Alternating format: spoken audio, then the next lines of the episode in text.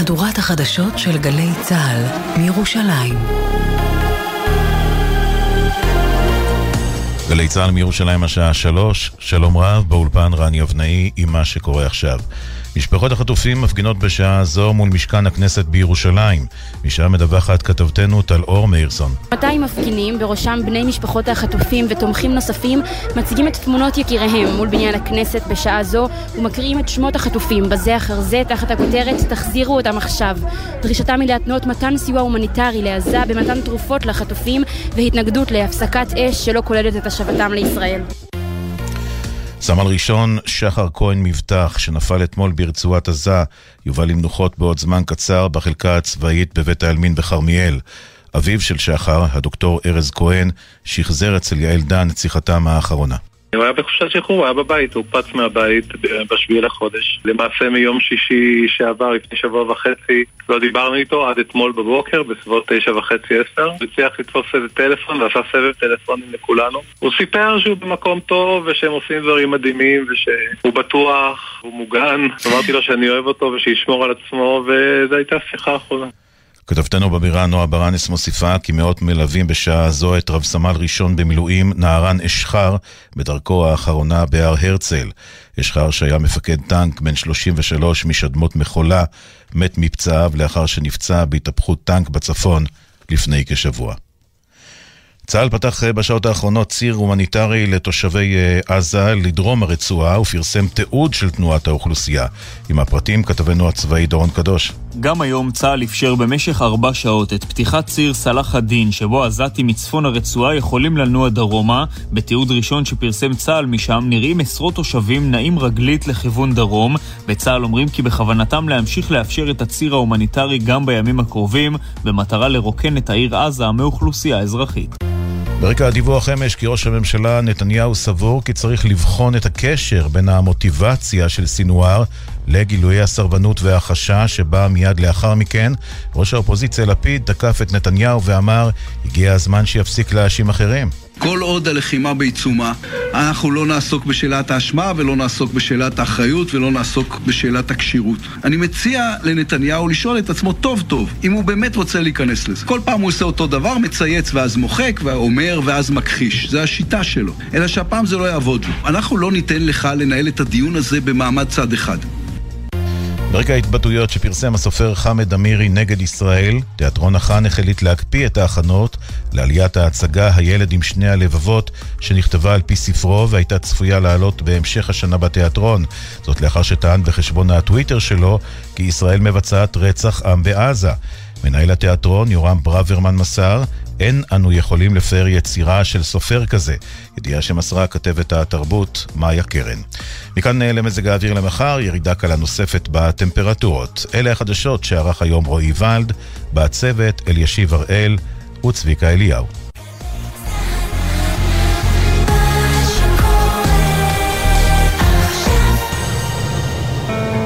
ישראל במלחמה עכשיו בגלי צה"ל, אביב לביא ואיתי זילבר, אם יהיה בסדר, עורכת נועה בלויטה.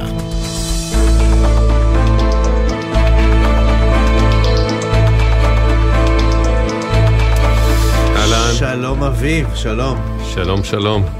אה, שמע, דבר מוזר קרה לנו, כן. אה, דקות, אך דקות ספורות לפני תחילת תוכנית. אהה. הטלפון שלנו קבע, הטלפון המערכתי. הטלפון המערכתי. נאוראי, הידוע בשמו. אולי הוא לא רגיל לחמישה ימים בשבוע, אז אנחנו, הוא עייף כבר. מותש, כן. מותש הוא לחלוטין. עובד בסדר, מאז אה, מאז תחילת המלחמה, הוא עובד קשה. אנחנו בונים על זה שתכף הוא ישוב אלינו. אה, כן, אבל כרגע אז אל תשלחו לנו וואטסאפ, אם אה, זאת הייתה התוכנית שלכם, וגם לא ננקוב במספרו. כן. שמע, רציתי להגיד לך משהו אחר, שאתה בטח זוכר את השיחה שלנו המאוד מעניינת עם האגרונום אסף בשן בשלב כן, די בטח, מוקדם של בטח. המלחמה, שהוא אמר... חבר'ה, צריך, זרק רעיון בפייסבוק ודיברנו איתו על זה והיה לזה המון המון עדים, צריך לארגן אה, בצורה מסודרת, מוסדית, את העזרה לחקלאים. אה, באמצעות הטבות לסטודנטים, באמצעות המכינות הקדם צבאיות, נכון, איזה, נכון. ותקשיב, כמעט כל מה שהוא דיבר עליו... קורה. מת- קורה. קורה. מת- אה, נגיד גם אה, ממש לפני שעתיים שלוש יצאה הודעה מסודרת רשמית של משרד החקלאות שזה קורה עם מכינות. אוקיי. כבר אה, ארבע מכינות גם צבאיות עשו פיילוט אה, של עבודה בחקלאים ששותחו אליהם וזה עבד טוב אז ממשיכים ומרחיבים את זה. אה, לא מעט, שורה די ארוכה של מוסדות אקדמיים כבר הודיעו על הטבות, נקודות זיכוי, נקוד- אה, נקודות זכות וכן הלאה, הכרה לסטודנטים אה, שהתנדבו, אה, יעבדו אצל חקלאים, בנק, אחד הבנקים הגדולים. אפשר אה, לומר, בנק לאומי. בנק לאומי, לא הייתי סגור על בנק הבנק, השיק. מלגת אה, קטיף. מלגת קטיף במקרה. של כן. אה, שכר לימוד לשנה כן, בעצם. יש שם שתי מלגות, בדקתי, יש שם אחת אה, של 12,000 שקלים למי שבא לכתוב, ועוד 15,000 שקלים למי שבא אה, רכז אה, מתנדבים או משהו כזה. אה, צריך לומר, זה לא באתי אה, פעם אחת וקיבלתי את הכסף, צריך אה, להתנדב שם איזה איקס שעות, איזה 100 או 100 ומשהו שעות. אה, זה בסדר, בהתחשב בעובדה שסטודנטים, כמו שאנחנו יודעים, אה, מי שלא מגויס, לא... בחודש הקרוב יש לו לא מלא זמן. שום- בדיוק, לא עושה שום דבר. אה, אה, זה. אז כאילו מה שאני רוצה, לה- א', צריך להגיד, כל זה בסוף לא יפתור את בעיית כוח האדם המקצועי שהחקלאים צריכים, והעובדים הזרים. אבל צריך פה פלסטר וכו' חשוב וכו'. מאוד, הפלסטר ו- הזה הוא, הוא חשוב מאוד, ובעיקר זה ממחיש את החשיבות של מה שמכונה חוכמת ההמונים. זאת אומרת, בן אדם שביום השני או השלישי או הרביעי למלחמה, מלמטה מהבית אמר ככה וככה צריך לעשות, העלה את זה, זה התחיל לרוץ לכל הכיוונים. בטח. אני לא אומר שזה המקור היחיד ל... לא, בסדר, אבל זה... זה- שהתניע את כל האירוע הזה, כן, אבל אנחנו זה... מבינים איך דברים כאלה עובדים, בדיוק. כדור שלג, ואדם אחד אומר משהו הגיוני, ואז זה משורשר למישהו אחר שאומר משהו הגיוני, כן. ובסוף זה נהיה. אני רוצה לספר לך על משהו שמעניין מאוד הרבה אנשים. כן. אה, אנחנו מדברים כאן אה, לא מעט על אה, אנשים שפונו מהבתים שלהם, ומלונות וכדומה, אבל המדינה אה, ייצרה מנגנון נוסף, שגם דיברנו עליו, שמי שלא מפונה באופן, אה, על ידי המדינה, כלומר המדינה הורתה לו נגיד לפנות קריית שמונה או יישובי העוטף, והוא לא מקבל מלון, אלא הוא הלך למשפחה, או שכר Airbnb, או שכר דירה, אני לא יודע מה, כן. יכולים לקבל מענק, זה לא מעט כסף, זה 200 שקלים למבוגר ליום, ו-100 שקלים ל- אה, לילד ליום, משפחה ממוצעת, זוג פלוס שניים לחודש, זה 18 אלף שקלים, הרבה מאוד כסף, ואז יצאה זה נפ- ביקורת.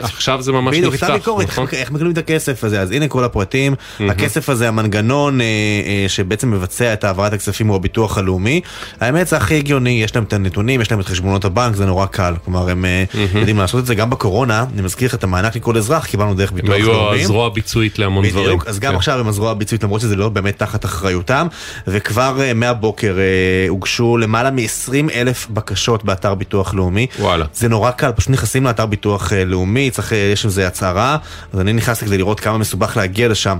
זה ממש קל, אתה עושה ביטוח לאומי בגוגל, ממש יש לך פה מענק אכלוס למפונים, אתה לוחץ על זה, ויש לך פה אפשרות להגיש אה, אה, מענקי אכלוס, או לתושבי הדרום והצפון, או לכאלו שגרים באשקלון ואין להם ממ"ד, הם גם כנראה מקבלים את זה כן, דבר נכנסים מה. לקטגוריה. נכנסים לקטגוריה, אז אפשר, ויש גם מוקד לבירורים אם יש בעיה, למרות שזה נראה מאוד מאוד נוח ואינטואיטיבי, ביטוח לאומי, פעם נוספת צריך להגיד, עושים עבודה מאוד מאוד אז זהו, טובה. בהקשר הזה אני רוצה להגיד, קודם כל ביטוח לאומי טובים בזה, וזה. בעיניי מאוד משמח שהם הגוף המבצע.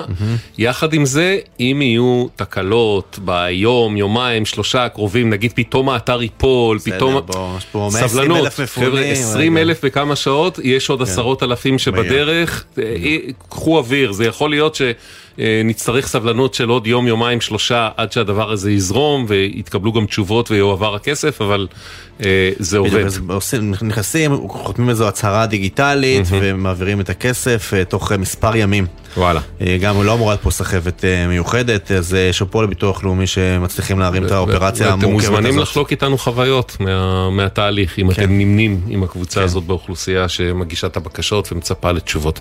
יהיה בסדר בגל"צ, זה דף פייסבוק שלנו, יהיה בסדר בגל"צ או בסדר נקודה glz, המייל שלנו, אוקיי, כרוכית glz.co.il, אוקיי, כרוכית glz.co.il, כאמור בשלב זה לא לשלוח לנו וואטסאפים, כי נכון לכרגע הטלפון שלנו תכף נאורי, הטלפון אינו ייכנס, בטוב. ייכנס לאולפן, הכל יהיה בסדר. אינו בטוב. אה, אתה מאוד אופטימי. אני, מה נשאר לי? אוקיי. זו תשובה טובה שאין לי איך להתמודד איתה. אה, אנחנו נתחיל אה, ונגיד שלום לדרור. אהלן, אהלן. שלום. גם הסוגיה שאנחנו הולכים לדבר עליה בדקות הקרובות משותפת אה, למאות אם לא לאלפי כן, ישראלים. לדאבוננו. לדאבוננו, אתה בשבת השחורה התארחת אצל קרובי משפחה בכפר עזה, נכון? נכון, אמת, אה, התארחנו אני ואשתי, אה, ארבעת ילדינו, אה, גם גיסי וגיסתי והילדים שלהם, כן, ממש... כולכם בסדר, דרור? כזאת. ברוך השם, כולנו בסדר. וואו. כולל בני המשפחה שלנו מכפר עזה, שהם גם כוללים שם אה, כמה בתי אב. אה, מה, פשוט אה, הסתתרתם, התבצרתם בממ"ד ופסחו עליכם? הסיפור שלנו קצת יותר מורכב. שני הילדים הגדולים שלי היו בכלל בבית אחר של המשפחה. כשאני אומר גדולים, הם בני עשר ושמונה, כן, לא כאלה גדולים. גם כן גדולים. אה, כן, ואני ואשתי היינו עם שני הקטנים אה, בבית אחר של המשפחה. זאת אומרת, הם עשו מין מסיבת פיג'מות כזאת. אנחנו נשארנו בבית אה, של בן דוד אחר, ובעצם היינו מפוצלים בזמן הזה. ומה שקרה, כן, על, על הבית שלנו אומנם פסחו המחבלים, על הבית שלהם לא פסחו המחבלים, נכנסו למחבלים לבית, ניסו לפתוח את הדלת, מספר פעמים, אה, צעקו להם לצאת, אה, עברו חוויה מאוד לא פשוטה הגדולים שלי, וגם אנחנו כמובן. קודם כל, מה שלומם עכשיו? ב- עבר חודש, איך הם? אה, יודע, לא, הם לא כהרגלם, כן, אבל סך הכל באמת בסדר, הולכים לבית ספר, אה, הולכים לחוגים, מתפקדים, וואלה. אבל לא, לא, לא, ב, לא כתמול שלשום, מה שנקרא. מפוחדים קצת, אתה יודע, קצת אה, יורד החשיכה, ורואים שהם אה, נעשים דרוכים, מפוחדים. אה, אי אפשר לבוא אליהם בטענות. לא, גם הרבה מאוד אנשים כן, מרגישים כן, ככה. אגב, זה- אני. אגלה- אני אגלה לכם, זה לא מפאת גילם הצעיר, זו תחושה שרווחת אצל כולנו. נכון, זה הזמן לשעון קיץ ועד שמונה בערב כזה, תתחיל, שיהיה כבר אור. העבירו, אל כן, אה? תתחיל איתנו עכשיו. אוקיי, עכשיו דרור, אתם בעצם יוצאים למחרת, אה, אה, מתי הם מחלצים אתכם מהקיבוץ? אה, אותנו חילצו בשעה 1, 1 בלילה, באו בעצם להוציא אותנו מהממ"ד. אה, בסופו של דבר עד שיצאנו מהקיבוץ זה היה בערך שלוש לפנות בוקר, והגענו הביתה בסביבות אה, שש. יוצאים משם באוטובוסים, נכון? אה, האוטובוסים לקחו אותנו עד למושב סמוך, מושב הודיה, כן. ומשם התחלנו, אתה יודע, לנסות להתארגן על איזשהו טרמפ. באופן מפתיע הייתה היענות באמת מאיזה פוסט שאשתי פרסמה בפייסבוק שלה, והייתה היענות מדהימה, ופשוט הגיע בן אדם שאנחנו לא מכירים. וואו. אה, ממושב סמוך, ולקח אותנו טרמפ, הביא לנו מים וחטיפים לילדים, לקח אותנו טרמפ עד הבית. איזה יופי. והאוטו שלכם, ישראלים. לגמרי, והאוטו שלכם נשאר מאחור בכפר עזה. אה, כן. מה- אתם שם. יודעים על מצבו? אה, אנחנו קיבלנו תמונה של האוטו בערך עשרה ימים לאחר האירוע, אה, קיבלנו תמונה של הרכב, נראה סך הכל בסדר. מאיפה הגיעה תמונה של הרכב עשרה ימים אחרי השבת ההיא? אה, מבן דוד שנמצא שם במילואים. אה, צילם לנו את הרכב. אוקיי. אה, והרכב מלבד אה, חור ירי שיש שם ליד המיכל דלק, כן. סך הכל נראה בסדר, אבל... אה, זה הרכב הלבן בדף הפייסבוק שלנו, אפשר לראות אותו, באמת יש שם, אה, רואים חור ממש צמוד למכל הדלק. אני לא מבין בזה כלום, אבל איך לא התלקח אה, עם הירייה במכל הדלק? שאלה אה, טובה. זו שאלה מעניינת, גם, אה, גם אתה יודע למה ירו דווקא במכל הדלק, כן? יש לך איזשהו אה, מושג אם האוטו מניע, מה מצבו? אה, אין לי מושג אם הוא מניע, אני מניח שהוא יניע, אבל אה, אני לא יודע אם שווה לקחת את הסיכון, זאת אומרת, קליע במכל הדלק, כן. אני לא יודע אוקיי. אם שווה להסתכן. אז בעצם אתם מחכים למה? אתם מבינים? אתם לא יכולים אה, אה, לגשת לשם לקחת אותו, נכון? אה, אנחנו, אני לא יודע אם יכולים או לא, זאת אומרת, אני יודע שכן היו כבר ביקורים בקיבוץ אה, של בני המשפחה שלנו, אני לא יודע באיזה אופן זה נעשה, אה, עם הצבא או בלי הצבא, אבל כן נעשה, נעשו כאלה ביקורים. אה, אבל שוב, אני לא, אני לא חושב ששווה לקחת את הסיכון ולנסות להניע אותו. מה שאנחנו בעצם מחכים כרגע זה לטיפול של מס רכוש. כלומר, אתם מחכים שהאוטו יפונה על ידי מי מהרשויות, תכף ננסה להבין מי אמור לפנות ואיך זה עובד. אני לא מבטיח שנצליח להבין, אבל רק אומר. זה יש לי סבוך. ספוילר ל- להמשך האייטם. כן.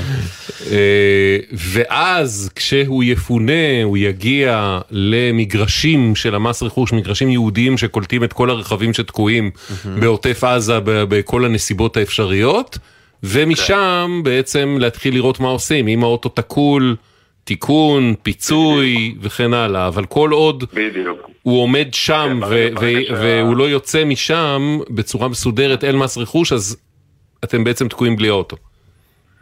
כן, למעשה מה שאמרו לי ברשות המיסים במס רכוש זה שהם לא יסכנו אה, שמאים עכשיו שיגיעו לשם ומה שהם רוצים זה מפנים את הרכבים, כמו שאמרת, למגרשים יהודיים מהמם. אה, אה, ושם בעצם אמור להתחיל הטיפול, זאת אומרת שם אמור לראות אותם אה, שמאי ולהתחיל להעריך את הנזק. אבל הם בעצם אומרים, אתה אתה אומר שהם הם מסבירים שכרגע לא... מה, לא מפנים בכלל את הרכבים? הם פינו חלק מהרכבים, אה, כנראה לפי אזורים, אני לא, לא יודע בדיוק אה, באיזה צורה הם עושים את זה, אבל הם פינו חלק מהרכבים, את הרכב שלנו לא, כנראה מהחניה הספציפית הזאת, לא, עדיין לא הגיעו לשם. כי לא הגיעו אליו או פספסו אותו וכבר סיימו את הפינוי ולא שמו לב לרכב נוסף? אה, לא, לא, אני לא חושב שפספסו, אני חושב פשוט שלא הגיעו לחניה הספציפית הזאת. אה, זו חניה גדולה בכניסה לקיבוץ, אני מניח שכמו שהרכב שלי עדיין עומד שם, גם הרכבים שלידו עדיין. תגיד, מה עושים בינתיים? אה, מה שעושים בינתיים זה קודם כל אה, אה, כדאי לציין גם פה לטובה ולהגיד מילה טובה לחברות השכרה שבעצם מסכימות להעמיד רכבים. אנחנו קיבלנו רכב מחברת בדג'ט ל-30 יום. אומנם זה רכב, אנחנו, כמו שאמרתי, או לא יודע אם אמרתי, אנחנו שש נפשות. אז צריך רכב גדול. הרכב שלנו רכב שבעה מקומות. אה, אנחנו קיבלנו בינתיים רכב קטן אה, של חמישה מקומות. זאת לא, אומרת- אבל איך זה עובד? מה, בדג'ט פנוי אליכם? או איך זה- איך זה קורה בפועל? לא, לא, לא, אני אה, בקשר עם כתב של דה מרקר, דניאל. שנמצא איתנו על הקו ותכף נשמע גם התייחסות שלו, כן. כן, אז הוא שלח לי כתבה שהוא ראה באחד האתרים, אתה העביר אליי את המידע שבעצם חברות ההשכרה מוכנות לתת רכבים לתקופה מסוימת, ואני פניתי אליהם. וואלה. אליהם. יפה, וממש נתנו לך רכב, ב- תרמו לך בעצם רכב ל- ל- השכרה כאילו. לאיזה פרק זמן עד שתצליח להתאחד עם המכונית שלך. כן, בדיוק. יפה, יפה מאוד בדג'ט. אה, אוקיי, ואתה בעצם אז כרגע פשוט בהמתנה, ש- שמתישהו יגררו את המכונית שלך החוצה אל רשות המיסים, ומשם יתחיל תהליך מול מס רכוש, שבסופו אה, אתה מקווה שהכל יהיה בסדר והרכב שלך ישוב אליך. כן, אוקיי. יש להם גם מוקד אה. למס רכוש, אה, כן. שבו בעצם הם מרכזים את כל מספרי הרכבים שכן הגיעו אליהם. אוקיי. אה, פעם אחרונה שהתקשרתי אמרו שהרכב עדיין לא הגיע, עדיין לא. ולהמשיך לעקוב. אוקיי. בואו נצרף לשיחה, דרור תודה, בואו נצרף לשיחה את דניאל, שלום. שלום, מה שלומך? אנחנו בסדר, אתה, אצלך המצב אפילו יותר מעורפל, אצלך הכל התחיל כשהיית במסיבה ברעים, נכון? נכון, הכל התחיל אצלי במסיבה ברעים, אבל ברוך השם המצב לא מעורפל, המצב בסדר. לא, המצב לא, של המצב המכונית. של הרכב, לא, לא, המצב של הרכב, אתה אתה, בסדר, אנחנו שומעים אנחנו שאתה בסדר, לשמחתנו ניצלת כן. מהמסיבה ואתה אפילו בשירות מילואים, נכון? ברוך השם, כן. אני. כרגע לוחם במילואים. משרת בקו חברון. אה, אני הייתי במסיבה. כן. כמו כמו רבים מאיתנו, גם האוטו שלי נשאר. מהמם. מה אתה אה, מה אתה יודע על המצב של הרכב? כרגע לא יודע על המצב של הרכב, אני רוצה לדבר על משהו שהתלווה בנוסף לכל הדבר הזה, וזו תחושת הפקרות ענקית מצד כל גורם שאחראי לדברים האלה, אוקיי? אה, האוטו שלי נשאר שם. אני לא הצלחתי לעלות עליו, עליתי ביחד עם בת זוגתי לרכב של חבר, וכך בעצם הצלחנו לה- להימלט משם, אפשר לקרוא לזה ככה. אה, אני מאז, אין לי רכב, אוקיי? איבדתי חבר ממש טוב שלי במסיבה הזאת. הייתי צריך לעשות באמת רונדלים בין שלוש ערים ללא רכב. אני לא יכולתי לחזור לעבודה, לא יכולתי לעשות שום דבר. אוקיי? והתחושת הפקרות שליוותה אותנו במיוחד בזמן האירוע, שידענו שאין אף אחד מסביב, שאין שום דבר שיכול להציל אותנו מלבד עצמנו, לצערי מלווה אותי גם עד היום. אפילו שאני יודע שיש לנו צבא חזק ומדינה חזקה, וברוך השם עם ישראל חי, אני כרגע מרגיש מופקר מבחינה כלכלית, מבחינת התניידות, ובטח ובטח מבחינת התחושה של הביטחון. אבל okay, אוקיי? אין, אין, אין מישהו שאפשר אה, לפנות אליו מהגורמים השונים בנוגע לרכב? אני אסביר לך בפשטות, אני אסביר לך בפשטות מה היה ההליך mm-hmm.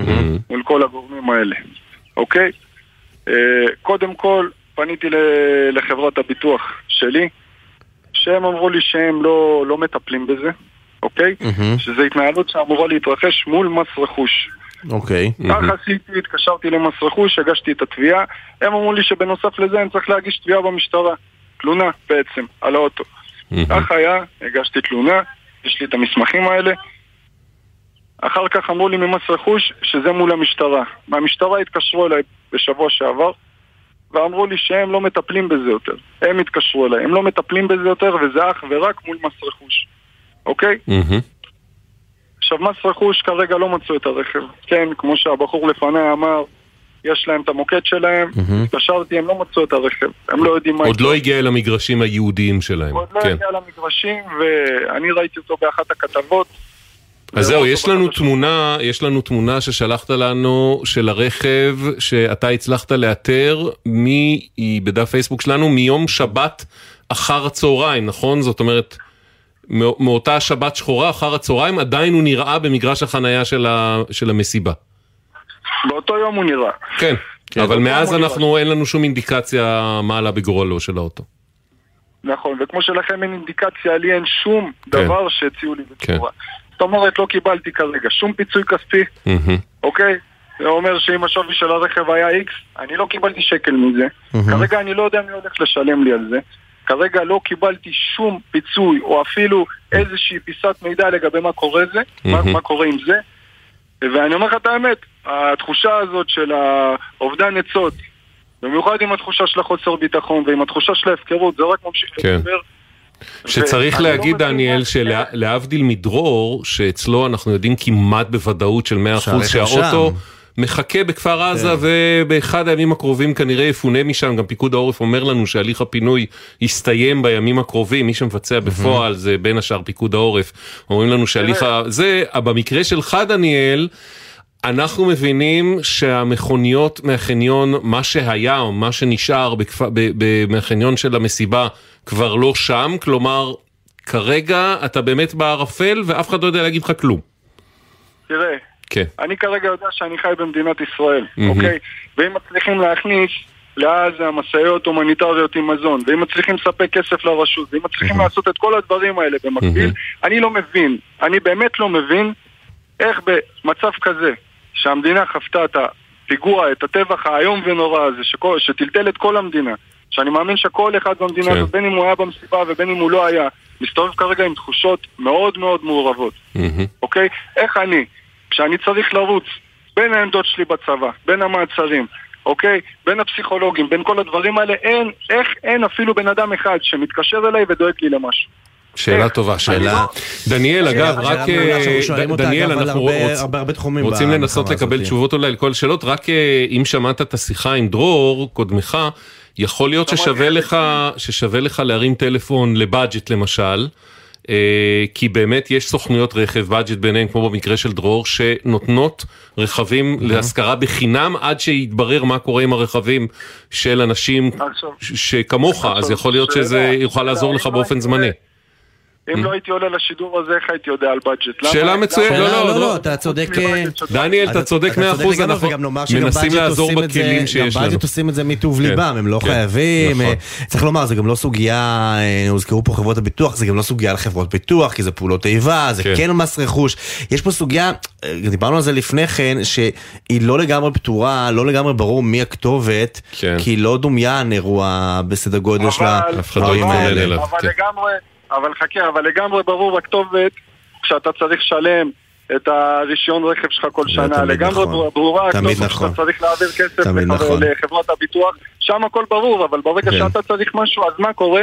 מה קורה? אני נופל בין הכיסאות, אתה מבין? זה... אז מי עכשיו? וכולם לוקחים כסף, אף אחד לא דואג. זה בדיוק התוכנית שלנו. דניאל, בוא ננסה רגע לעשות סדר עם דניאל אחר. דניאל שמיל, כתב תחבורה בדה מרקר, אהלן. היי.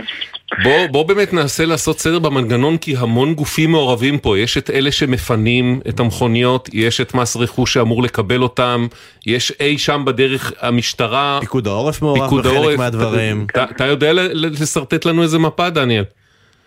אני יודע לשרטט משהו כללי, אבל זה לא באמת עוזר למי שלא יודע או, או לא יכול לחלץ את המכונית שלו. Mm-hmm. ההליך הבירוקרטי הוא הוא יחסית פשוט, וכן צריך לומר לזכות רשות המיסים שלפחות הפנייה אליהם היא יחסית קלה. יש מוקדים, יש אתר אינטרנט, אפשר לפנות למס רכוש, לומר מה מצב הרכב, ואז גם יש אה, באמת אה, תיאור של מקרים, הם כן מודעים למשל למקרה שאולי הרכב נגנב לעזה, כמו ש...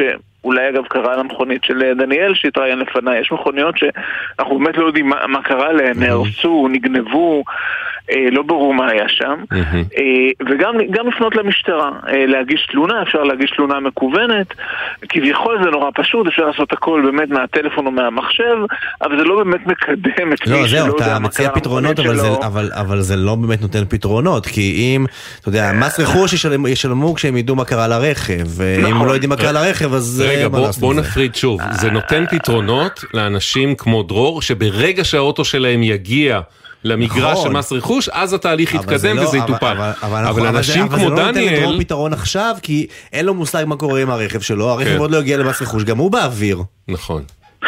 אה, נכון, אז, אז לכן אני אומר, זה באמת בירוקרטיה שלא, שלפחות מתחילה איזשהו תהליך. Mm-hmm. מה שקרה כאן בעצם, שמס רכוש במשך הרבה שנים עבד די ביעילות בטיפול במכוניות שניזוקו מרקטות למשל. Mm-hmm. אם המכונית ניזוקה, אתה מגיע, אתה רואה שיש נזק, אתה מגיע שמיים, ממלאים דוח, אתה מקבל פיצוי, וזה עבד בסדר גמור. אבל לא, אף אחד לא נערך למצב שבו אין גישה למכוניות, שאנחנו לא יודעים מה קרה למכוניות. שלא לדבר רגע על נושא שפחות הוזכר כאן, של על הערך לא הכספי, אלא הרגשי של חלק מכלי הרכב האלה, שהם פונו לאיזשהו חניון, חלקם נבזזו, כולל מצלמות, וציוד שאולי הכיל גם זיכרונות ותיעוד של חשוב של דברים שקרו שם.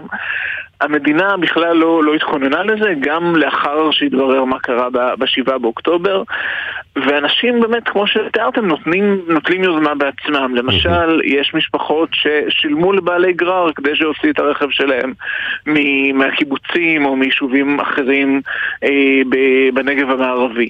יש, אה, יש כאלה שבאמת יש חברות השכרה שמתנדבות ונותנות אה, מכוניות שאיכשהו ייתנו פתרון. אבל, אבל שוב אנחנו מגיעים למקום הכל כך מוכר בזמן האחרון, שיש המון אנשים טובים המדינה, מסביב, ואיפה המדינה? המדינה? איפה משרד התחבורה שייכנס לדבר הזה? ובעיקר אותו משרד תחבורה שדניאל דניאל השני ציין בצדק שגובה ממנו כל שנה את הרישוי וכן הלאה, אבל... מה שבעיקר השאלה שעולה פה, שעליה נדמה לי שעדיין לא הצלחנו mm-hmm. לקבל תשובה חד משמעית, מה יקרה עם המכוניות הנעדרות? כלומר, אותן מכוניות שאו שנלקחו לעזה, נחטפו אולי, mm-hmm. אותן מכוניות שאולי נבזזו, כמו שדניאל שמיל אומר, שאגב, אני מת לפגוש את האנשים האלה. שבאים למקום שבו אנשים שעברו טראומה וניסו מרצח המוני, ובוזזים את הרכוש שלהם, היה, זה חלאות אדם שזה לא כזה, לא להאמין היה פשוט. היה מקרה כזה ותפסו אחד או שניים לפי דעתי שמועמדים, אה, הוגש נגדו כתב אישום. אני לדעתי צריך לקחת את החוק הקיים ולשלש את העונש שלהם באוטומט. העניין הוא שרכב שנבזז, כלומר לקחו ממנו את מצלמות הרכב או את הדברים היקרי הערך בהנחה mm. שיש שם, mm. אז יש רכב בסופו של דבר, אתה יודע להגיע אליו, מה קורה לא, או שגנבו את הרכב עצמו, כן, כן, לא-, לא מוצאים את הרכב. אז השאלה מה יקרה עם האנשים שגנבו להם את הרכב עצמו. זו שאלה. אז התשובה, התשובה המאוד ראשונית שקיבלנו זה כן. שבאמת בתום התהליכים האלה, אחרי פינוי כל המכוניות, שזה יכול לקחת חודשים, באמת, אני אובטח לכם שזה יקרה בימים הקרובים, אני ממש מקווה שזה אכן ככה, אבל זה תהליך ממושך וחלק מהמקומות שם תחת עדיין אה, התקפה רצופה כן. של רקטות ופצמ"רים, אז ברגע שזה יקרה, אז יעשו איזה מין רשימה כזאת, ובאמת אנשים שאין להם מכונית ולא יכולים להוכיח גם שהיא נגנבה. למשל רשות המיסים נורא רוצה לראות נתוני איתורן, אבל איתורן יש במעט מאוד מכוניות, זה לא משהו שיש באיזה נכון, בדיוק, אגב, אה, אגב, אם אני, אם אה, בשגרה, כן, לא בימי מלחמה כן. ובפעילות טרור כזאת, גנבו לי את הרכב, אני הולך למשטרה, מגיש תלונה. ועם זה אני הולך לביטוח, כלומר, גנבו לי את הרכב, אני לא אמור לדעת איפה הוא נמצא. בעצם אנשים כמו דניאל, אה, דניאל שהיה במסיבה, יצטרכו לחכות שיסיימו לגרור את נכון. כל המכוניות לרשות המיסים, ואז יתברר שהמכונית שלו נעדרת. נעלמה, היא לא בזה, ואז הוא צריך להגיד, נגנב לי אז הוא הרכב. יצטרך להגיד שנגנב לו הרכב, ואז לראות איך זה מטופל, נכון. והשאלה היא, למה... אני אגיד לך מה יקרה אחר כך, נו. אחר כך תהיה מחלוקת, כי זו גניבת רכב, האם חברת הביטוח צריכה לשלם את זה, כמו כל לא, גניבת אבל זה רכב? פעולת איבה. אבל נגנב, מי- אתה לא יודע זה שם... נגנב באירוע מלחמתי. אתה לא יודע שהמחבלים גנבו את זה לעזה. לכן, אתה- כן, לא, זה אתה- כנראה... שמע, אני חושב שהמדינה פה, שוב, אנחנו חוזרים לאותו זה, אה, אני לא יודע, יש פה 20 משרדים מיותרים שהיו צריכים להיסגר, היו צריכים לקחת את המנכ"ל של אחד המשרדים האלה, לתכלל את האירוע הזה, ולמשל ליזום פנייה אל כל האנשים שהרכב שלהם איננו, ולתת להם פתרון זמני. נשמע לי כמו משימה לאומית לשרת המשימות הלאומיות. למשל, אחת מרבות ש, שיכולה להסב את... הם צריכים פתרון זמני. כי זה יכול להיות שזה ייקח חודשים התהליך איתם עכשיו, זה לא. הגיוני. אתה שומע בן אדם במילואים ואין לו איך לזוז ממקום אני, אז אני למקום. חושב שגם במקרה של דניאל שלא יודעים מה עלה עם הרכב שלו, Mm. גם במקרה של דרור שיש הערכה שהרכב עדיין נמצא בכפר עזה אבל זה לא, Mm-hmm. לא ברור, ברור בסופו, שבסופו של דבר שניהם יקבלו פיצוי בגובה מסוים, נכון? הוא בטח ייגזר לפי אה, אה, ערך הרכב ביום האירוע וכדומה. Mm-hmm. אני חושב שכשם שהמדינה יודעת לתת מענקים מקדמות על מענקים, כן. גם לחברות וגם לעסקים, שתיתן פה אה, מע- מענקים על חשבון מה שנגלה בהמשך, כי אנשים צריכים להתנהל כרגע, אנחנו ארבעה שבועות אחרי, זה לא הולך להיגמר בקרוב, זה ייקח עוד הרבה מאוד זמן. מה רשות המיסים אומרת? רשות המיסים מוסרת שהיא פועלת אה, בשיתוף פעולה עם צה"ל ומשטרת ישראל על מנת לגרור את הרכבים הנמצאים בעוטף. רשות המיסים מתעדת את הרכבים שמגיעים, עורכת חוות דעת ש- שמאית ומנסה במקביל לאתר את בעלי הרכבים כדי לפצות אותם. בעל רכב שלא יודע היכן אה, נמצא רכבו, יכול לנסות לאתר אותו באמצעות פנייה למוקד טלפוני שהוק- שהוקם ומספרו 074-761-7166. נחזור שוב, זה מוקד שאמור לסייע לבעלי רכבים שלא יודעים איפה הרכבים שלהם נמצאים. 074-761-7166. אה, זה אגב בדיוק המקרה של אה, דניאל במסיבה. כן. דניאל, שווה לך לנסות לפנות אליהם. או שדיברת איתם כבר? כן, עכשיו שומעים. שומעים אותי? כן, כן. אני דיברתי איתם, כן, אוקיי. אה, דיברתי איתם, אה, אמרו לי פשוט להמשיך להתקשר ולוודא. כן. שאולי הרכב שלך אה, יתגלה או יגיע לאחד המגרשים שלהם בזמן הקרוב. נכון. אוקיי. אבל עם זאת אני רוצה להגיד לך ש... שגם, עוד פעם, הוא דיבר על משהו מאוד חשוב, על המקדמה, על פיצוי, זאת אומרת, בסופו של דבר מישהו יצטרך לשלם על הדברים האלה. נכון. בינתיים זה אתה, אתה אומר. יפה, וב- אבל כרגע מי, מי שממש לא צריך לשלם על הדברים האלה זה מי שמשלם על זה. נכון. אוקיי? ברוך השם יש לנו עם חזק והיה מאוד יפה לראות את עם ישראל מאוחד ואתה יודע, כשכל אחד נרתם ואם זה התרומות לחיילים ואם זה הכל, אבל אני פשוט לא מבין איך זה לא בא ממקום שהוא מדיני. זאת אומרת, אני חי במדינה, ברוך השם, אתה יודע, עם עצמאות, עם כלים, מדינה שיש בה תקציבים, מדינה שיש בה הכל. כן. אני מבין שאף אחד לא יתכונן לאירוע בסדר גודל כזה, אבל זה שאף אחד לא יתכונן זה לא אחריותי. אני מה שהיה. באחריותי אני עשיתי, זאת אומרת אם זה לשלם על הביטוח, אם זה לשלם מיסים, כן. אם זה לעשות צבא, אתה, אתה מבין כאילו? אז אנחנו- כן, זה אנחנו זה ננסה- מקרים- אנחנו נמצאים דניאל בתקופה שבה אנחנו מגלים שהיכולת של המדינה לתפקד באופן יעיל היא מצומצמת, איפה שהחברה האזרחית יכולה להיכנס היא נכנסת, במקרה הזה יותר אבל, מורכב אבל לה. אני חושב שאחרי שהבנו פחות או יותר את התמונה, אחרי שהבנו פחות או יותר את התמונה, אנחנו ננסה למצוא גורם בתוך המערכת. יכול להיות שזה חברי כנסת מסוימים, יכול להיות זה שינסה, או שר מסוים. כן. שינסה לתכלל את האירוע ולהבין מה עושים. כרגע ב- אבל אנחנו כן מבינים שאין משהו- הנהדרות. אין משהו ממשלתי שמתכלל את כל הדבר כרגע הזה. לא, ולייצר פנייה ולייצר פתרון זמני כן. לפחות לאנשים האלה שלא יכולים לממן את הדבר הזה מכיסם עד שיהיה פתרון יותר קבוע.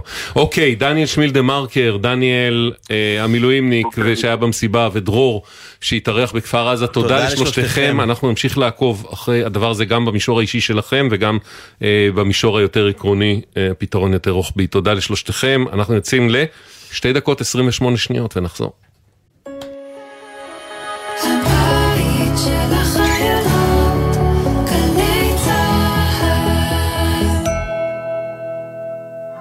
עובדות ועובדים, יש לכם שאלה? אנחנו כאן בשבילכם. משרד העבודה פתח למענכם מוקד מידע לזכויות עובדים בעת חירום, כוכבית 3080. כל מה שחשוב לכם לדעת במקום אחד, חל"ת, מילואים, זכויות הורים ועוד. כוכבית 3080, מוקד זכויות עובדים בחירום, משרד העבודה. יחד ננצח. מוקד החירום של ההסתדרות פתוח לכלל הציבור, ונציגי המוקד מחכים לכם על הקו כדי לסייע לכם. אם פוניתם מביתכם, אם אתם זקוקים לסיוע נפשי, ובכל שאלה על זכויות עובדים בזמן מלחמה, המוקד עומד לרשותכם. לפרטים, התקשרו אלינו, כוכבית 2383. ההסתדרות, הבית של העובדות והעובדים בישראל. הבית או הרכוש שלכם ניזוקו במלחמה? קרן הפיצויים ברשות המיסים תפצה אתכם על הנזק שנגרם לרכוש. אתם צריכים להיכנס לאתר שלנו ולדווח, או להתקשר למוקד שלנו, כוכבית 4954. שימו לב, אם אתם בעלי עסק ביישוב ספר בדרום או בצפון, וההכנסות שלכם נפגעו בגלל המלחמה, אתם זכאים לפיצויים מהקרן. תוכלו לקבל כבר עכשיו מקדמה על חשבון הפיצויים עד חצי מיליון שקלים. עוד מידע באתר רשות המיסים. בתקווה לימים טובים יותר, משרד האוצר ורשות המיסים. יחד ננצח. מפה הבנו שכבר לא יהיה את הבר מצווה בבית כנסת. הגענו לירושלים לפה, קיבלו אותי בשירים, בריקודים, אה. הפתעה מטורפת. ישראל היפה במלחמה. ניידת השידור שלנו בחתונה בבסיס בצפון הארץ. זה היה, אוקיי, אין חתונה, וכשהגיע המצב שאפשר לקיים חתונה, התמיכה של הצוות, של המטבח, של כל מי שפה, ראיתי כמה זה עושה להם גם טוב, כמה זה מרים אותם. עושים משהו גדול דווקא עכשיו. ואחרי זה גם קראתי בתורה, מה שמאוד רציתי. אדוני... ילד הבר מצווה שלא היה יכול להשלים את קריאת התורה, עושה את זה עכשיו באוזנינו. גלי צה"ל, פה איתכם, בכל מקום, בכל זמן. עכשיו בגלי צה"ל, אביב לביא ואיתי זילבר, אם יהיה בסדר. הבית של החיילים, גלי צה"ל. חזרנו, עידו כותב לנו, לא צריך לחפש הרבה, יש שרת תחבורה, קוראים לה מירי רגב, שבחיפושנו אחרי מישהו שיתכלל את חד האירוע. משמעית אה, לגמרי כן. נופל תחת אחריות משרדה, אבל היא לא, מה היא עושה עכשיו? מקימה אה, עגלות קפה בדרך או משהו, לא? היה כזה. אה, צחקת אותי, איתי. אבל אה, היה כזה באמת. כן, נכון, בכביש 6, נדמה לי. לא בכביש 6, נראה לי בכזה, היה כזה מין כזה התרעננות, אנשים כן, בדרך כן, לזה. אני די משוכנע ואז- שזה היה ואז בכביש גם היו 6. דיווחים שאנשים עברו שם והיה סגור, כי זה לא בשעות השיא, לא בשעות הביקוש, לא בשעות הלא יודע מה, וכאילו תחנת ההתרעננות לא אפשרה התרעננות. יהיה בסדר בגל"צ, זה דף פייסבוק שלנו, יהיה בסדר בגל"צ או בסדר נקודה glz, המייל שלנו אוקיי כרוכי glz.co.il, אה, glz, אה, אוקיי כרוכי glz.co.il, אני רק רוצה, אגב דף פייסבוק שלנו יהיה בסדר בגל"צ, להפנות ל- אה, אלינו היום בבוקר, באמת פוסט מחמם לב, אתה זוכר את ארינה משבוע שעבר? בטח, ש- שבאה לארץ המלחמה, ורצתה להתגייס. קפצה מניו יורק על המטוס, הגיעה לפה, כן. ובגלל כל מיני בעיות ביורוקרטיות כאלה צבאיות לא הצליחה. מילואימניקית, הייתה פה חיילת בודדה. הייתה פה, כל החיים שלה הייתה בניו יורק, חוץ משלוש שנים שהייתה פה צל, אה, צלפית בקרקל. ועכשיו? ועכשיו שהיא חזרה והתחננה לעשות מילואים, איכשהו הצלחנו לעזור לה, ואז היא כתבה לנו, שלחה לנו תמונות מקסימות מהמילואים, וכתבה... אה, רק רציתי לעדכן, אחרי שבוע בבסיס, אני לא, יכול, לא יכולתי להיות יותר מאושרת, מרגישה כאילו זה המקום שאני שייכת אליו. אני נמצאת עם חבר'ה שהייתי איתם בסדיר, ואנחנו מקבלים מכתבי תמיכה יאללה. מכל העולם. ובקיצור, אבל אה, פליז אה, תשמרו על עצמכם. כמו שאימא שלי נוהגת כן. לומר, בלי שטויות. לגמרי. אה, עכשיו זה. פינת המעקב. לפני שבוע שוחחנו כאן עם מרסלו, הוא רפתן מקיבוץ נירים, שסיפר לנו על מחסור קשה באמצעי מיגון לחקלאים שנשארו בעוטף עזה. יש לנו קטע של הרפת שהוא חשוף לירי ישיר. אמרו, לא, זה אי אפשר להשאיר ככה. אמרתי, אוקיי, תביאו לפה, תשימו בטונים. לצערי, אני למוד ניסיון, גם בצוק איתן אה, נפל לי פצמ"ר מאוד קרוב אליי, אני יצאתי בנס בלי פגיעה. המדינה לא קיימת. בשידור היה איתנו גם אה, דודי אלון, סגן ראש המועצה האזורית אשכול, שאמר אה, שעל פי משרד החקלאות, בשבועות הקרובים יגיעו לעוטף כ-400 מיגוניות המיועדות למשקי הרפת, הלולים והשטחים החקלאיים. אפשר לדבר סיסמאות עד מחר, אבל לא תהיה שום תקומה אם החקלאות לא תהיה בחזית. יש דיבור על 400 מיגוניות שהם צריכים לייצר בקצב של 5 מיגוניות ליום, שיתחילו להוריד אותם. שלום דודי. דודי אלון, סגן ראש מועצת אשכול, התחילו להניח מיגוניות אנחנו שומעים. יש אה, אמת בדבר? אה, כן, התחילו להגיע הסנוניות הראשונות. אני לא יודע להגיד לך בדיוק כרגע לאיזה אה, מיקום אה, הגיעו, בהתאם ל... יש גם תעדוף של אה, מגורי עובדים זרים, מעבר לסיפור של רפתות ולולים. אני לא יודע לתת לך את הנתונים בדיוק לאן הגיעו, הגיעו מעט מאוד, אה, מעט מדי. מה זה- מה זה- מה זה מאוד מעט. מאוד? יש אה, מספר חד ספרתי אני מניח. מקסימום, בדיוק. מקסימום, הבטיחו 400. הם אמרו שהם הזמינו 400. מתי זה- אה, מתי זה יגיע? מישהו אומר לכם? מתוכם לא כולם לעוטף. אה, אני מניח שיש להם בכל הארץ, גם בצפון. אז אני אומר, התחילו להביא מעט מאוד, מעט מדי, זה לא בקצב אה, שהיינו מצפים לראות. הלחימה נמשכת, הנפילות אה, אה, בשטחים החקלאיים וביישובים בכל יום, וצריך להגביר את הקצב של המיגוניות ולהביא אותם עם פחות בירוקרטיה, ופשוט להביא לכאן שימצאו עוד מפעלים, יש פה אין סוף מפעלי בטון במדינה הזאת, ושייצרו עמדות ייצור זמניות, ושיהיו יצירתיים, ופשוט ייצרו במקום אה, חמש ביום, או שייצרו חמישים, ואני בטוח ש... שאפשר למצוא דרך אה, עם קבלנים פרטיים ועם כל מיני אה, טכנולוגיות, כן, אה, להגביר קצב ופשוט להוריד, להוריד מיגוניות כמה שיותר כל הזמן. אה, זה לא משנה אם זה- אה, מיגוני אה, עובדים להגיד- של... צריך להגיד למען ההגינות שאנחנו מתעסקים בנושא הזה הרבה מאוד גם כאן וגם בכלל בשידורי גלי צה"ל יש בעיית מיגוניות בכל הארץ, כלומר, כושר הייצור הוא לא גדול כמו שמדמיינים וזה זה כן, לא אבל שיש מה- הרבה מה ש- מפעלים מה שאפשר שדודי טוען אה, שאולי אין מספיק להסב מיצוי אותם. של האפשרויות לייצר, אני לא יודע, אני לא בטוח, לא כי זה מאוד. אה, ספציפי, זה לא שאתה יכול. להסב פס ייצור למשהו אחד, אז לא יודע, אבל זה רק מורכב נגיד, מאוד. אה, מנכ"ל, אה, המשנה למנכ"ל משרד החקלאות שהיה איתנו בשידור דיבר על זה שיתחילו להוריד 60 מיגוניות לעוטף. אז התחילו, הורידו, חד ספרתי, באמת התחילו, הורידו. מספר קטן מאוד, אבל ה-60 זה ייקח עוד הרבה זמן כנראה, והזמן פה הוא מרכיב מכריע. זה מה שאומר לנו דודי אלון. זה נכון, אבל כן. אני הייתי מבקש לנצל את ההזדמנות, ככה לשתף, לשתף אתכם במשהו אה, נוסף ששווה שתיכנסו גם לעובי הקורה ותבדקו אותו. לך על זה. אה, יש לנו במועצה שלושה יישובים, גבולות צאלים אורים, שזה קיבוצים שפונו יחד עם כלל, היש... כלל המועצה לאתרי הפינוי, אילת, ים המלח, אה. ערבה, אה, ושהם היום, וכאלה שהתפנו גם עצמאית לדודה ולדוד, או לכל מיני בתים אה, ברחבי הארץ, לאנשים טובים, ושהיום ביטוח לאומי אה, פתח את המערכת, שאתה יכול להקליד את אה, שם היישוב שלך כדי שבעצם תקבל את הפיצוי של 200 שקלים למבוגר ו-100 שקלים לילד, מהמם. אז כתוב גבולות לא זכאי, צאלים לא זכאי, בגלל שהם לא יותר. מחמישה קילומטר מגבול הרצועה? יותר, מהש... כן, יותר מהשבעה. ומיישובי ספר וכל ההגדרות, כן, ה... כן. ההגדרות האלה של פעם, שלא... ש... שאף אה, מחבל לא בא עם מפה ואמר, אה, שנייה, רגע, זה 700, לא נכנס, או מהמם. 9200, כן. ועד עד לרגע זה, עם כל ההבטחות של משרד האוצר ושל כולם, להכיר בכלל יישובי המועצה, אה, כולם כאחד, על שלל ה... אה, בסוף האנשים לא בבית הספר, לא לומדים, לא עובדים, לא מתפרנסים וגם את הפיצויים המינימליים של אה, שכר עבודה שנתנו לאותם מקומות, מענקים של ביטוח לאומי ועכשיו ההטבה של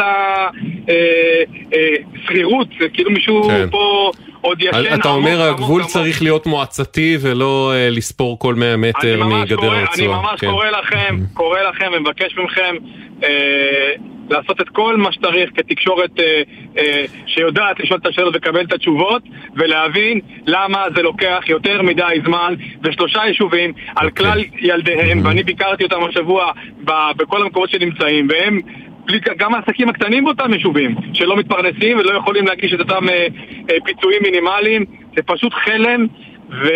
אתם מנסים לדבר על זה לא עם יודע מישהו במערכת. הפוליטית? כי הרשימה הזאת נקבעה בהחלטת ממשלה. כן. אני אומר שראש המועצה שלנו עושה עבודה מול, מול, מול אה, סמוטריץ' ו- וזועק זעקות בוועדת הכספים ותחת כל עץ רענן וכל מי שאיתנו בהנהגה ובכלל מתעסק בזה אבל בסופו של דבר, הנה דוגמה מהבוקר הרי לקח להם איזה שלושה שבועות בכלל להוציא את הטופס שבו היישובים שהתפנו, הרי הם יודעים שהם התפנו, הרי המדינה מימנה את ההתפנות של אותם יישובים ב- למ- למקומות המסודרים. אז מה מסובך כל כך? שלושה יישובים, מאה ומשהו משפחות בכל יישוב, 200 משפחות, מדובר שום דבר וכלום, כסף אולי זה דמי כיס, כן. במרכאות. אותה הבעיה היא שאותה בעיה מסתמנת גם בצפון עכשיו, זה כן, אנחנו מודעים מאוד ל- לסוגיה הזאת, דודי. דודי אלון, אה, אנחנו לגמרי קשובים לך וממשיכים לטפל בכל מה שאנחנו יכולים, סגן ראש מועצת אשכול, תמשיך לעדכן אותנו לגבי נחיתת המיגוניות, נמשיך להיות בקשר. תודה רבה. תודה רבה. תודה להתראות. אה, עניין אחר אה, לגמרי, שלום רון. שלום רב. אה, אתה זקוק לחותמת אפוסטיל ממשרד החוץ? כן, אני ועוד אה, ישראלים רבים. אה, בעצם למי שלא לא מכיר כל כך, רוב הישראלים, אני מניח, לא צריכים את זה בשוטף, אבל אפוסטיל זה בעצם שירות מאוד מאוד פשוט, אבל שירות מאוד מאוד קריטי. זאת אומרת, כל מסמך רשמי של מדינה שצריך להעביר אותה למדינה או קונסוליה אחרת של מדינה זרה, צריך להיחתם עם חותמת של מדינת המקור. זה בעצם חותמת רשמית, ובמדינת ישראל מי שאמון על זה הוא משרד, אה, משרד החוץ. זה בעצם, זה בעצם נותן, אה, מאמת את, אה, את, את המסמכים שבידיך ואת התרגום שלהם, כלומר בעצם הם מראים פה, כן, אתה מראה למדינה האחרת, המסמכים האלה אמיתיים, הנה המדינה שלי אישרה את זה. נכון. זה בעצם ההכרה שהמסמך הוא מקורי ורשמי וכולי. עכשיו, עד לפני המלחמה, זה היה די פשוט. זאת אומרת, היית מזמן תור באתר של משרד החוץ, אה, היית מגיע פיזית או שולח אה, שליח או מישהו במקום, ומקבל את החותמת באותו יום, והולך לדרכך. אוקיי. אמ, עכשיו, מאז המלחמה אמ, הייתה להם איזושהי אה, תקופת התארגנות שככה הכל נסגר, וזה די מובן. זאת אומרת, היו צריכים להתארגן ולהבין מה קורה. אבל בעצם מזה שבועיים מאז שהשירות רשמית חזר לפעול, הוא לא באמת פועל. זאת אומרת, חשוב אה, להדגיש ל- למי ששומע שזה שירות קריטי. אה, מדובר ממש בדיני נפשות. בחלק מה- זהו, למה דיני נפשות? למה זה כל כך דחוף? אז תיקחו לדוגמה תעודות פטירה, אה, צווים והחלטות של בתי משפט, כל מיני תעודות הסמכת מקצוע, אנשים שצריכים להתחיל לעבוד ברפואה לדוגמה בחו"ל, והרשימה עוד ארוכה, זאת אומרת, בלי המסמכים האלה אי אפשר להתחיל, בלי החותמת הזאת, אי אפשר להתחיל אה, תהליכים מול מדינות זרות, אה, ולפעמים מדובר בעניינים כספיים אה, הרי גורל, פנסיות, כל מיני חשבונות בנק שנשארים תקועים. אה, עכשיו, למה אתה אומר בעצם שכאילו זה חזר לעבוד, אבל זה לא באמת עובד? מה, מה קרה לך למשל כשאתה מנסה... אה, אז, אז, כן. אז במקרה שלנו, אנחנו בעצם אה, תקועים באיזשהו הליך אה, בירוקרטי מול אה, המדינה בה אני אזרח בצרפת ספציפית, ואנחנו חייבים את החותמת הזאת כמה שיותר מהר, כי יש מדינות שבהן מסמכים מתיישנים, זאת אומרת, אתה לא יכול יותר מכמה חודשים להגיש מסמכים מהרגע שהם הונפקו. אה, ו- וכשאני אומר שהתהליך, ש- שתהליך האפוסטיל עובד אבל לא באמת, הכוונה היא שהם הפעילו בהתחלה את השירות באיזשהו מתווה של תורים, אה, כאשר מגיעים בבוקר מניחים את זה שם ב- במשרד החוץ, במזכירות או מה שזה לא יהיה, ואמורים לקבל את זה בסוף היום, אחר הצהריים לבוא לקחת, שזה אה, מתווה שיועד עבור אה, אה, אה, מקרים דחופים. אוקיי. ולמי שזה לא דחוף לו יכל אה, לשלוח בדואר ולקבל... ו- ובפועל עכשיו איך זה עובד? מה 21 קורה? מה קורה עכשיו ואז הם שוב? שינו את המתווה, והמתווה השונה הוא בעצם שכרגע אי אפשר אה, אה, לקבל באותו יום, אלא רק תוך 21 ימי עסקים באמצעות הדואר. אמ, כלומר, אתה בא לשם וה- פיזית, שם את המסמכים, ואז אחרי בעצם איזה חודש ברוטו, תכלס. אה, אז זהו, שגם להגיע פיזית כרגע אי אפשר באמת כי אין תורים. זאת אומרת, אז האופציה היחידה מה זאת אומרת היא אין תורים? אין את האפליקציה, את אה, ויזיט או משהו כזה שאפשר לקבוע תור? יש, אבל אין תורים. פשוט אין, לא משנה אה, הממשק- סלוטים פנויים. הממשק קיים, התור לא. כן, אין סלוטים פנויים, כולם מתנפלים אוקיי. וזה. אתה אומר, אתה אומר שמתרגמים את זה לעולם המעשה, זה בעצם כמעט בלתי אפשרי לקבל את. השירות. כן, כן, בזמן סביר. שלושה, ושוב, אה. המקרה שלי הוא עוד אה, על התפר בין אה, דחוף או לא, אני מדבר פה בשביל ישראלים רבים שבאמת אוקיי. צריכים תעודות פטירה, תעודות לידה, אה, צווי בתי משפט, גירושים, נישואים, הכל פשוט לא יכול אה, להתגלגל הלאה. פנינו למשרד. החוץ. משרד החוץ מוסרים לנו שבהמשך בהמשך למתווה חדש, אותו מקדם האגף הקונסולרי, אה, יצוין כי המתווה החל לפעול באופן ראשוני כבר בימים האחרונים, אך מספר התורים שנפתחו היה מצומצם. החל משבוע הבא צפויים להיפתח תורים חדשים שיאפשרו לאזרחים רבים יותר להירשם אה, לקבלת השירות הזה. אומרים לנו, רון, זה בעצם מסכימים שהיה מעט תורים, ועכשיו כן. הם מרחיבים. אומרים שמשבוע הבא זה יהיה הרבה יותר טוב, זה מה שאומרים לנו גם. אז, אני אה, מקווה גם שהם ייתנו את השירות הזה באותו יום למי שצריך אה, בדחיפות ולא תוך 21 ימי עסקים בדואר. אנחנו גם מקווים ונעקוב יחד איתך, בסדר? תודה רבה. תודה רבה רון, תודה, להתראות. אה, שלום בר, שלום, שלום. דבר איתנו על אבא מאיר, אבא שלך, יש לו רישיון נשק הרבה זמן כבר, ותיק בתחום, נכון? אה, לחלוטין, למעשה לפחות אה, 30 שנה, אני בן 32 מאז שאני זוכר את עצמי לאבא יש אה, נשק ורישיון, אוקיי. אז אה, כן, זה משהו שהוא כבר נהיה איבר מהגוף. אבל- עכשיו אה, כל הזמן מספרים לנו שרק קחו נשק, כל מי שיכול לראות ומיומן וכשיר, מאוד חשוב שיסתובב עם נשק, ומשום מה אצל אבא שלך קורה הדבר ההפוך. אה, נכון, יש בעצם איזשהו תהליך של אה, חידוש אה, תוקף למחזיקי רישיון. כן. אה, במהלך במהלך התהליך הזה בעצם מקבלים שובר מהמשרד, משלמים אותו, ואיתו יוצאים לדרך לכל התחנות שהן בעצם באחריות אה, נושא הרישיון, לבצע את כל הבדיקות, כל התחנות מטווח, הצהרת בריאות וכולי, כשירות, ובסוף להגיע למעמד חידוש הרישיון. אה, ללא קשר כרגע למלחמה שפרצה, אה, אבא שלי קיבל את השובר שלו באיחור. זה קורה, יכול להיות, היה חודש חגים במקרה בספטמבר, השובר הגיע גם- לדואר, גם- גם בימי אה, שגרה הדואר הוא לא איי איי איי. אתה אמרת. לא, אגב, זה לא תמיד אפילו חייב להיות דואר ישראל, לפעמים גם זה חברות אה, פרטיות זה, שזה, כן. ויש גופים בארץ שבוא נגיד, לא תמיד שולחים בזמן אחת את ה... החברות הכי גדולות בתחום הזה של הכאילו מתחרים לדואר, הדואר כן. הארגוני, היא חברת בת של דפוס בארי. אה, לא ידעתי, אני יודע שזה, לא ידעתי שהם עם חברת. חשמל וכאלה, אוקיי, ויש כזה. אוקיי. כן, מאיר. אה, בר, סליחה. בכל אופן, תוקף הרישיון שלו בעצם פג ב-30 בספטמבר, את השובר הוא מקבל 8 באוקטובר, מחרת אה, פרוץ המלחמה. כן. בשלב הזה של החיים, מבחינה טכנית, השובר הזה אה, לא שווה כלום. אי אפשר לעשות איתו שום דבר, כי הוא ניתן בעצם, אה, לא, מה שנקרא, לא האריכו את התוקף בזמן, לא התחילו את התהליך בזמן, ולכן אבא שלי מגיע למצב שהוא לא יכול להתקדם עם התהליך, אה, הוא לא מקבל מענה נורמלי מהמשרד, שזה מצד אחד מאוד מאוד מובן, המשרד צרוי בעומס, יש הרבה מאוד בקשות, בהמשך למה שאמרתם, בעניין של אה, מתן רישיונות נשק, הכל מובן, אבל זה תהליך נורמטיבי בתקופה לא נורמטיבית. אה, ובעצם יש פה סוג של חילופי דברים עם המשרד, לנסות להבין איך אפשר לקבל שובר והערכה זמנית בהתחשב בנסיבות, אבל זאת לא היה אשמתו. הוא לא התעכב, מה שנקרא, סתם ככה ולא עשה את זה בזמן. בשלב מסוים נותרת אסקלציה. אה, לקראת אה, סוף אה, חודש אוקטובר, הסלמה. אומרים לו, "אדון- אדוני, הרישיון שלך פג תוקף, אתה צריך להפקיד את הנשק במשטרה ולצאת לתהליך של הנפקת רישיון חדש. מההתחלה הכל. מאפס. כן, היה גם סיטואציה מאוד מצחיקה, שהוא בא להפקיד את הנשק בתחנת המשטרה, שוטרים הסתכלו עליו כאילו הוא נחת מהירח, מה פתאום אתה מפקיד נשק ב- באמצע מלחמה. כן, לא הבנת, זה עובד הפוך, עכשיו מחלקים נשק, כן, לא לא זהו, אוספים מה- נשק. מה באת לנו הפוך, אבל, אבל, ואז הוא אומר להם, אבל המשרד שלכם, המשרד לביטחון פנים אמר לי, לביטחון לאומי, כן.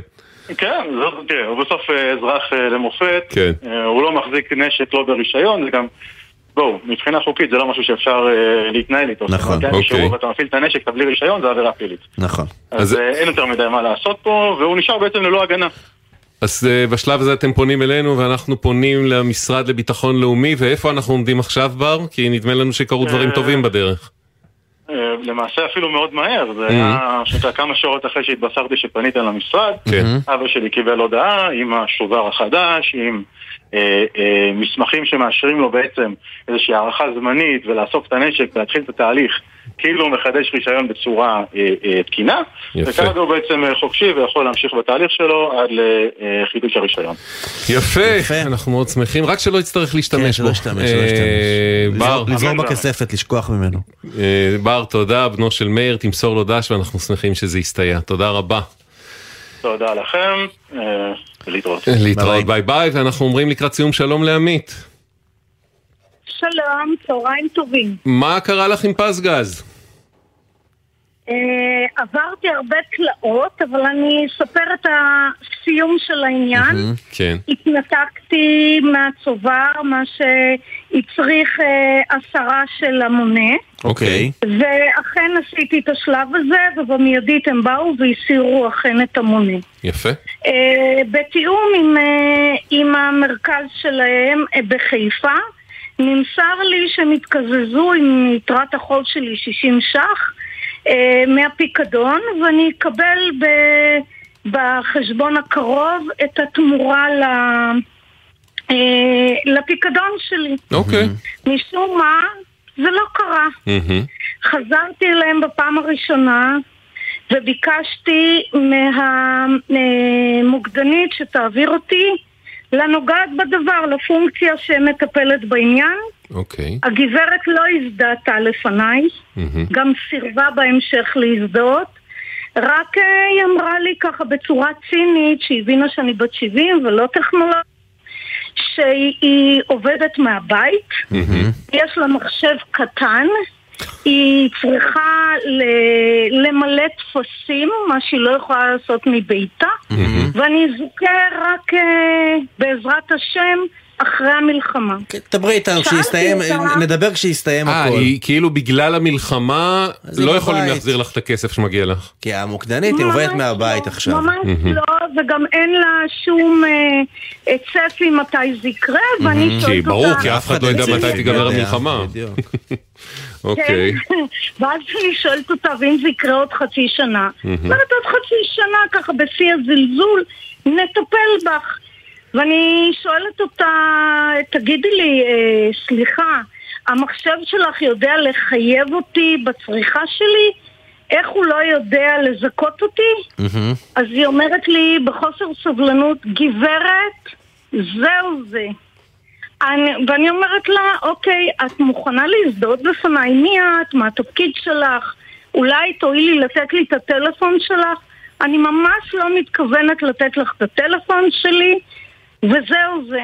אוקיי. אני אומרת לה ב, ב, אה, בסיום, טוב, אני מבקשת שוב לקבל את, אה, את החשבון שלי מינואר האחרון, ינואר 23, נכון להיום, כולל שיצוין בו הפיקדון. הפלא ופלא אני מקבלת את החשבון, שדרך אגב, אין בו קריאות מונה. אני לא אוקיי. יודעת מאיפה הם ספרו, לאן הם ספרו ואיך הם ספרו. כן. אני מסתירה. אבל, אבל בשורה התחתונה אה, הם מצ... מצליחים להמשיך לחייב אותך תוך כדי המלחמה, אבל אומרים שלהחזיר להחזיר קצת הלא, קשה. כן. פנינו לפזגז איך זה יכול להיות, הם זה אומרים חד סטרי. אה, אומרים? שהפנייה התקבלה וטופלה אה, מיד אה, לשביעות רצון רצונה יש- של עמית. בעצם זאת הייתה כן. תשובה שגויה ולא נכונה שקיבלת מהנציגת שירות והכל בסדר, קיבלת כסף עמית? זאת ש... לא קיבלתי את הכסף. אוקיי, הוא בדרך. נכון להיום שהתחקירנית שלכם, מהמם, חרוצה עליי לציין, מהמם. טיפלה בזה באופן יעיל מול פזגז, הם עדיין המשיכו לטעון כן, שזה אי הבנה מול המוקדנית, אוקיי. שזה לחלוטין, אני מבקשת לציין את זה, זה לחלוטין לא קשור למוקדנית, אלא לגברת שבסוף גיליתי את שמה. לא, זה לא חשוב, אנחנו לא, לא נכנסים לשמות פרטים, אבל את אומרת, הייתה, את- אומרת, מה שאת רוצה, עמית, אנחנו צריכים לסיים, את אומרת, אני הבנתי טוב מאוד מה שאמרו לי, לא הייתה פה אי הבנה, ואנחנו אומרים, אה, בסדר, אז אנחנו שמחים שהם אה, אה, יורדים מזה, ואת תעדכני אותנו, תהיי בקשר כמובן איתנו, ותעדכני שהכסף חזר. לא, לא, עמית, אנחנו ממש חייבים לסיים, אנחנו מתנצלים, ממש חייבים לסיים. תודה רבה שהיית איתנו, וכמובן נעקוב ונוודא שהעניין נסגר. תודה. אה, אנחנו אומרים תודה גם לצוות שלנו, לעורכת נועה בלויטה, לתחקירניות אביטל צלמון, תמרה דהן, גליה זרה ושירה אפרת, לטכנאי אלון סמיד, לעורכת הדיגיטל חיה אנגל, יהיה בסדר בגל"צ, זה דף פייסבוק שלנו, יהיה בסדר בגל"צ או בסדר.glz, המייל אוקיי כרוכית glz.co.il, אוקיי כרוכית glz.co.il, רק לגבי הסיפור כן. האחרון של עמית ופזגז, ככל שהמלחמה מתקדמת צריך להתחיל להבחין בין באמת גופים שהעבודה שלהם והשירות שלהם מושפע אמיתית ישירות מהמלחמה, לבין נותני שירות אה, שפה ושם, זה אולי אה, אפילו יכול להיות מוקדן ספציפי ולא הגוף כן, עצמו. כן, כן. שנהיה- אבל הגוף צריך. למצוא לזה פתרון. מחר נעמי רביע תהיה איתי פה. נכון, נעמי, שלנו, מחר. יאללה ביי. ונקווה שגם נהוראי הטלפון וואטסאפ יחזור. בעזרת השם. שלום שלום, שיהיה יום שקט. אתם מאזינים לגלי צה"ל.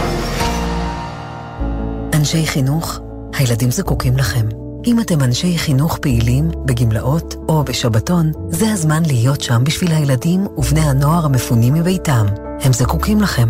משרד החינוך קורא לכם להתגייס לעבודה במרכזי החינוך היהודיים שהקמנו בים המלח ובאילת, למען שגרתם וחוסנם הנפשי של תלמידי ישראל. העבודה בשכר מלא למשך חודשיים עם אפשרות להערכה. תגמול נוסף לאנשי חינוך שיעבדו בים המלח ובאילת. עדיפות לבעלי תואר ראשון ותעודת הוראה. לפרטים התקשרו כוכבית 6552, שלוחה 8, או חפשו ברשת שער להוראה. במטרה לחזק את הביטחון האישי של האזרחים, המשרד לביטחון לאומי ומשטרת ישראל ממשיכים להקים ברחבי הארץ מאות כיתות כוננות משטרתיות, מצוידות באלפי כלי נשק. בואו להתנדב למשטרה ולשמור על הבית של כולנו. להצטרפות לכיתת הכוננות במקום מגוריכם, פנו לאתר גיוס המתנדבים של משטרת ישראל, או חייגו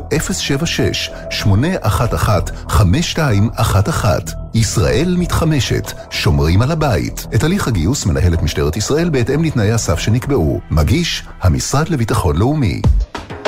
מיד אחרי החדשות, ארבעה אחרי הצהריים.